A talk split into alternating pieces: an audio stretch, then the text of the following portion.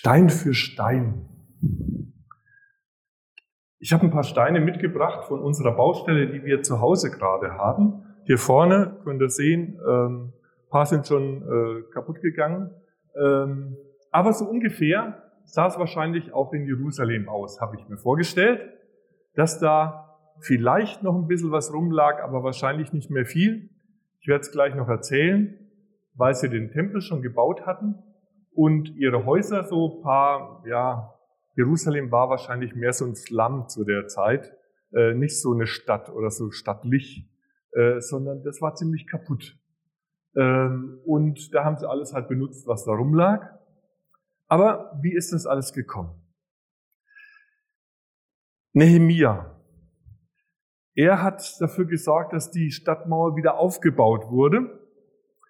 Aber wie war das gekommen? Ja, Israel, das war schon lange her.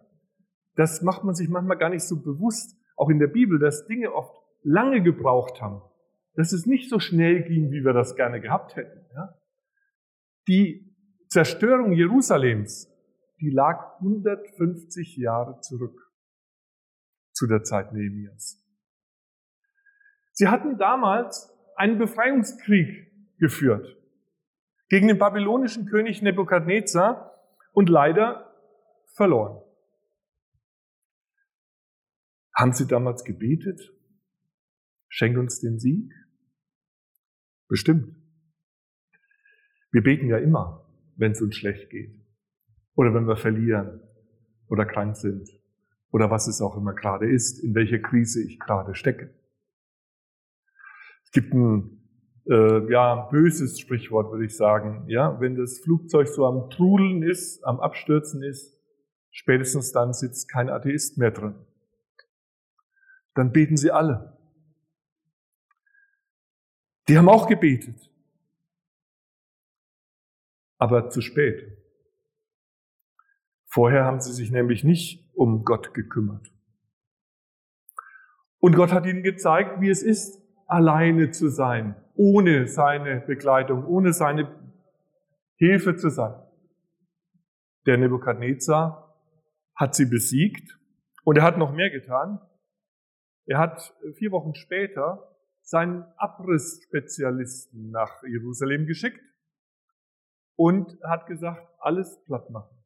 Kein Stein bleibt auf dem anderen. Und dann ist da lang beschrieben, wie der gekommen ist mit seinen Spezialtruppen, Abrissbirnen und so und alles kaputt gemacht hat. Und die Stadtmauer den Boden gleich gemacht hat. So lag es dann darum. Und er hat noch mehr gemacht. Er wollte verhindern, dass sie wieder aufbauen können. Und er hat dann gesagt, die gesamte Führungsschicht des Volkes und alle Handwerker, alle, die was können, die nehme ich mit nach Babylon. Die bleiben nicht hier, sonst fangen die wieder hier an zu bauen. Also 2000 Kilometer äh, nordöstlich weg von Jerusalem. By the Rivers of Babylon gibt so ein Lied. Ja? Da saßen sie dann in ihrer Depression und ihrer Traurigkeit. Jetzt waren sie Sklaven.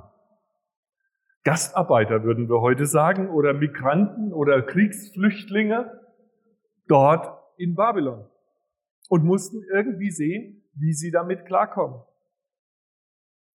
Und mit jedem Jahr der Verbannung schwand die Hoffnung, jemals wieder nach Hause zu kommen. Von der ersten Generation kam keiner zurück. Erst etwa 60 Jahre später konnten sie nach einem Regierungswechsel, konnten einige zurückkehren. Etwa 50.000 sind es wohl gewesen, die zurückkehrten. Der Esra, wer das in der Bibel nachlesen äh, will, das war diese Zeit, wo Esra zurückkehrt, um den Tempel zu bauen. Und sie haben tatsächlich den Tempel aufgebaut, aber die Stadt, die Stadtmauern, das lag alles noch in Trümmern. Völlig schützlos, den Plünderungen ausgeliefert, der lieben Nachbarn, die sich immer wieder mal bedient haben bei ihnen. Den Text von Nehemiah, um den es heute geht, Der spielt sich dann weitere 90 Jahre, also insgesamt 150 Jahre nach der Zerstörung Jerusalems ab. Die Familie Nehemias lebte jetzt schon mehrere Generationen in Babylon. Inzwischen gab es dort auch einen Machtwechsel. Eine neue Weltmacht hat die Babylonier abgelöst, die Perser. Und der Nehemia dient jetzt dem König von Persien. Er hat persönlich ein ganz großes Los gezogen. Ein Krisengewinnler, würden wir heute sagen. Dem ging es nämlich gut. Er war der Sommelier, würden wir in der Pfalz sagen, des Weltherrschers, der persönliche Berater für Premium-Getränke und auserlesene Weine. Mundschenk ist das in der Bibel. Eine Top-Anstellung. Super. Der Andi hat bei der Vorbereitung geschrieben, der Nehemia hat einen fetten E-Hybrid äh, gefahren, ähm, Marke sage ich jetzt keine, Amazon Prime geguckt, Netflix und äh, eine gute Rente in Aussicht gehabt. Also dem ging's richtig gut. Ein tolles Leben. Mitten in der Krise schenkt Gott ihm eine Bilderbuchkarriere. Nicht vom Tellerwäscher zum Millionär, sondern vom Flüchtlingskind zum engsten Vertrauten des Weltherrschers. So kann es gehen. Mitten in der Krise, was können wir daraus nehmen? Sorgt Gott für uns. Will er für uns sorgen. Und es gibt natürlich immer, dann wenn es uns einigermaßen gut geht, und ich glaube, in unserem Land geht es uns einigermaßen gut, wenn wir jetzt nach Indien gucken gerade oder so, dann können wir noch sehr, sehr dankbar sein. Und es gibt immer mehrere Möglichkeiten, wie wir damit umgehen. Der reiche Kornbauer, der hat gesagt, mir geht's gut, aber ich muss jetzt dafür sorgen, dass es mir noch besser geht. Dass ich noch größere Scheunen baue, dass ich noch ein größeres Haus habe, noch ein dickeres Aktienpaket. Das ist unsere menschliche Reaktion. Es kann immer noch besser gehen mir. Die zweite Möglichkeit ist die, die Not der anderen zu sehen. Die Menschen in Not zu sehen. Die Menschen, die Hilfe brauchen. Viele Menschen fragen sich heute, was hat mein Leben für einen Sinn? Oder was hat, gibt meinem Leben Bedeutung? Und ich würde antworten, nicht nur eine gute Position oder ein tolles Haus oder Macht oder Einfluss gibt deinem Leben Bedeutung. Es geht nicht nur um, um Steine, sondern es geht darum, für einen größeren Sinn da zu sein. Bedeutung gibt letztlich Gott uns, meinem Leben. Nicht ich kann meinem Leben wirklich Bedeutung geben. Die Gemeinde Gottes besteht aus lebendigen Steinen und um die geht es. Ich lese von Nehemiah 1, die ersten Verse. Im 20. Regierungsjahr des Perserkönigs Artaxerxes im Monat Kislev war ich in der königlichen Residenz Susa.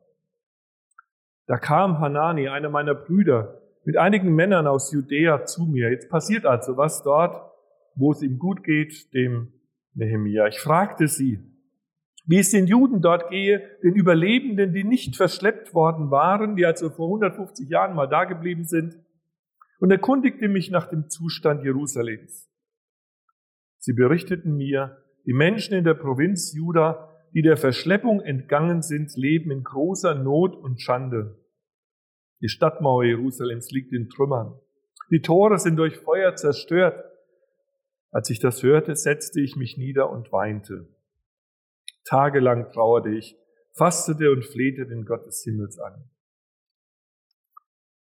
Nehemia erkundigt sich also, er will wissen, wie es den Menschen in Jerusalem geht. Die wurden ständig schikaniert, gedemütigt, fristeten ein trostloses Leben. Und er ist geschockt. Es nimmt ihn mit, verschlägt ihm den Appetit, er leidet körperlich. Und das lässt ihn vier Monate nicht los. Er betet. Er lässt dieses Elend an sich heran. Und deswegen haben wir das erste Thema genannt. Sehen, ob ich das jetzt auch so schaffe.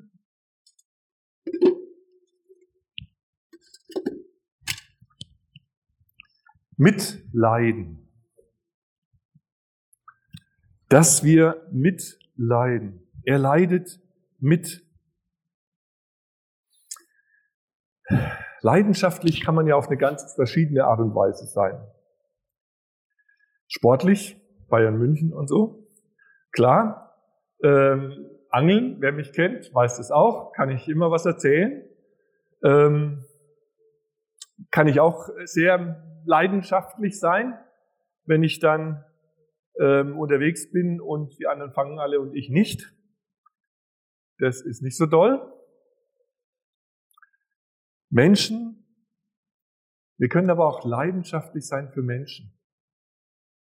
Wenn ich mitbekomme, dass Menschen in meiner Nachbarschaft es schlecht geht, Menschen mit dem Leben nicht klarkommen, Jugendliche, die keine Zukunft sehen oder Kinder, die missbraucht werden, Familien, die auseinanderbrechen, leide ich mit.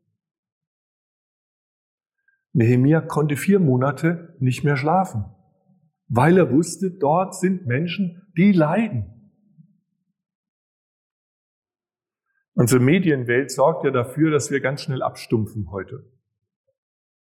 Es war ja nicht so, dass der ne-, Nehemia jeden Abend und jeden Tag dreimal diese Nachricht aus Jerusalem bekam. Ja? Äh, vorgestellt auf jedem Bildschirm, den er sieht und so ständig. Das ist aber heute unsere Welt. Wir stumpfen ab. Jedenfalls geht's mir so. Wenn ich jetzt Corona höre, denke ich schon, oh, nicht schon wieder. Oder? Ich weiß nicht, wie es euch geht. Ich schaue vielleicht noch auf die Zahlen, wenn sie endlich sinken. Aber die Menschen, die Angst haben, die sich nicht mehr vor die Tür trauen, die betroffen sind, die kein Einkommen mehr haben und so weiter und so fort, interessiert mich das? Nehemiah betet. Lieber Gott, ich danke dir, dass es uns hier so gut geht, dass ich meinen Glauben leben darf Danke für meine Arbeitsstelle, die Gaben, die du mir gegeben hast und dass ich jetzt schon viele Jahre in Frieden äh, leben darf und mich sicher sicher fühlen kann. Oder?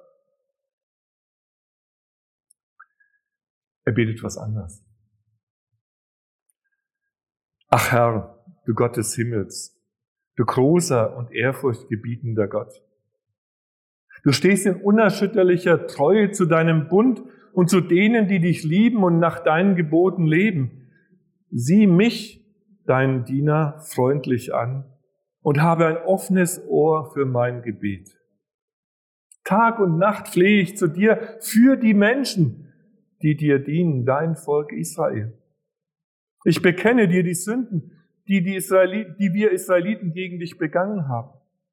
Wir haben, un, haben Unrecht getan. Auch ich und meine Vorfahren. Meine Verwandten haben sich verfehlt. Wir haben große Schuld auf uns geladen. Wir haben die Gebote und Gesetze missachtet, die du uns durch Mose, deinen Diener und Bevollmächtigten gegeben hast. Menschen, die mitleiden, beten anders. Nehemiah weiß, dass er nichts fordern kann. Er weiß auch, dass Gott die Menschen liebt und seine Treue immer noch da ist, auch 150 Jahre später, auch wenn es in der Zwischenzeit nichts passiert ist. Er glaubt es immer noch. Er erwartet es immer noch. Tag und Nacht flehe ich zu dir für die Menschen, die dir dienen. Dein Volk Israel. Nehemiah ging es um Israel. Ich würde sagen, heute geht es Gott um alle Menschen. Er will, dass allen Menschen geholfen werde und sie zur Erkenntnis der Wahrheit kommen. Niemand ist so, wie er sein soll. Nehemiah nimmt sich da nicht aus. Obwohl er nicht dabei war, als seine Vorfahren deportiert wurden, obwohl er nicht die gleichen Fehler gemacht hat damals, er stellt sich nicht drüber. Er stellt sich drunter. Das Reich Gottes und seine Gemeinde wird nicht gebaut, wenn wir uns über die Menschen stellen, sondern wenn wir uns leidenschaftlich neben sie stellen. Nicht uns abheben von den Ungläubigen, sondern von, vor Gott für sie eintreten. Darum geht es. Nicht zeigen auf die, die es nicht richtig machen, sondern ihnen beistehen und ihnen helfen. Stattdessen regt sich in uns oft was anderes. Die sind doch völlig unfähig. Die haben jetzt das 150 Jahre nicht geschafft. Was haben die denn die ganze Zeit gemacht? Ich muss doch auch zurechtkommen. Das sind so Sätze, die wir so sagen. Die nicht Mitleiden ausdrücken, sondern die vermitteln, du bist selber schuld. Was passiert beim Nehemia? Er leidet mit. Er trauert über den Menschen, deren Leben in Trümmern liegt, wie hier auch manche Trümmer rumliegen. Es geht nicht um ihn dabei. Er leidet tatsächlich auch mit. Es tut ihm weh. Er kann nicht essen. Monatelang geht es ihm richtig schlecht. Wir tun manchmal das im Gebet, ich sage das auch nochmal kritisch an der Stelle, Dinge zu schnell ab. Ach Herr, segne meine Geschwister in Jerusalem mitten in ihrem Leid. Hätte er beten können. Aber es kostet ihn was, er macht sich's nicht so leicht. Nehemia weiß genau, jetzt bin ich irgendwie gefragt, da will Gott was von mir. Da erwartet Gott was von mir. Und er sagt, ach Herr, erhöre mein Flehen und das Flehen allen, die dir bereitwillig und voll Ehrfurcht dienen. Lass mich doch heute Erfolg haben vor seinem König und hilf, dass der König mir gnädig ist.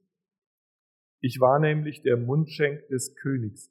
Jetzt fällt ihm auf, ich habe ja eine Chance. Ich kann ja nicht nur mitleiden oder beten für die Menschen, ich habe auch etwas, was ich einsetzen kann. Ich bin der Mundschenk des Königs. Das Mitleiden endet nicht beim Gebet. Nehemiah ist bereit, das, was Gott ihm geschenkt hat, einzusetzen. Seine Vertrauensposition beim König. Er wusste in dem Moment, dass er nicht umsonst diese Stelle hat. Dass er nicht umsonst diese Position hat, in die er gekommen ist. Jetzt ist der Moment gekommen, wo ich diese sichere Stelle aufs Spiel setze. Wo ich ein Risiko eingehe. Um meinen Einfluss einzubringen. Er erkannte, wozu Gott ihn dorthin gestellt hat. Und ich glaube, das will eigentlich jeder Mensch, auch wir. Ich will wissen, wozu ich in dieser Welt bin. Wozu ich an diesem Platz bin, wozu ich diese Gaben habe, wozu ich diese Chancen oder Möglichkeiten habe, die Gott mir gegeben hat. Und auf einmal macht für Nehemia das da einen Sinn. Seine Leidenschaft, sein Mitleiden und seine Möglichkeiten, die er hatte, das passte jetzt zusammen. Jetzt konnte Gott ihn hier gebrauchen. Was ist deine Leidenschaft? Was ist deine Position, wo du bist? An der Stelle, in der du bist. Was hat Gott, was hat Gott dir gegeben? Wo will er dich gebrauchen, um sein Reich mit Menschen zu bauen? Ich habe mich das gefragt. Manche wissen das, manche vielleicht noch nicht. Als ich Pastor wurde, was ist denn eigentlich meine Aufgabe da? Was ist meine Leidenschaft? Und ich wusste es damals nicht. Auch nicht, als ich schon fertig studiert hatte, wusste ich es noch nicht. Jemand hat mal so gesagt, deine Leidenschaft, die zeigt sich da, wo du immer noch Kraft hast und immer noch Geld hast und immer noch Zeit hast, obwohl eigentlich die Kraft zu Ende ist und eigentlich keine Zeit da ist und eigentlich zu wenig Geld da ist. Da, wo du immer noch Zeit, Kraft und Geld hast, da ist deine Leidenschaft. Ich bin ähm, Fußballfan, ja, aber es reicht nicht so weit, dass ich jede Woche im Stadion sitze. Dafür ist mir die Zeit und die Kraft, die dafür notwendig wäre und das Geld, zu schade. So ein Fan bin ich nicht an der Stelle. Ich bin noch nicht mal so, dass ich mir jetzt hier das, wie heißt es, Sky kaufe, wo jetzt gar kein Fußball mehr kommt mittlerweile oder ganz wenig nur noch. Ja? Da bin ich auch, dass ich sage, das muss ich nicht einsetzen. Im Moment noch, vielleicht kommt es irgendwann, will nichts vorgeben hier, was vielleicht nicht ist. Aber im Moment ist es noch so. Das ist nicht die Leidenschaft, für die ich alles einsetze, für die ich alles gebe. Was ist deine Leidenschaft? Wo gibst du alles, auch wenn es knapp ist? Was hat Gott dir da gegeben? Wir bauen gerade wieder, ich habe schon gesagt, vor 24 Jahren äh, haben wir schon mal gebaut. Wir waren kurz vorm Einzug und Termindruck und ich habe die Nächte geschafft und äh, musste noch Fliesen legen und so weiter. Und dann kam meine Frau zum Bau, hat mich da sitzen sehen, wie ich mit jemandem seelenruhig im Garten stundenlang saß und mich unterhalten habe. Ist fast ausgeflippt. Jetzt kriegst du es zurück. Ähm, und hat gesagt, wie kannst du jetzt so seelenruhig da sitzen? Sag ich, da ist ein Mensch, der Hilfe braucht. Das ist das, was ich geben kann. Da war eine Not.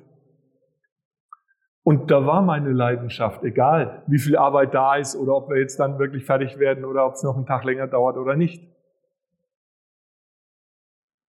Und heute ist eine Beratungsstelle daraus geworden und ein Verein mit sieben weiteren Beratern und Beraterinnen, die Menschen helfen und begleiten, weil mir das wichtig ist. Weil Gott mir da eine Leidenschaft gegeben hat, der ich mich irgendwie gar nicht entziehen konnte. In Altlusheim haben sich vor 25 Jahren, um ein anderes Beispiel zu nennen, einige Leute zusammengefunden, weil sie eine Leidenschaft für Kinder und Jugendliche hatten. Und sie haben überlegt, Mensch, wie können wir ihnen denn helfen? Was können wir ihnen denn vom Glauben her Gutes tun? Und sie haben eine christliche Schule gegründet.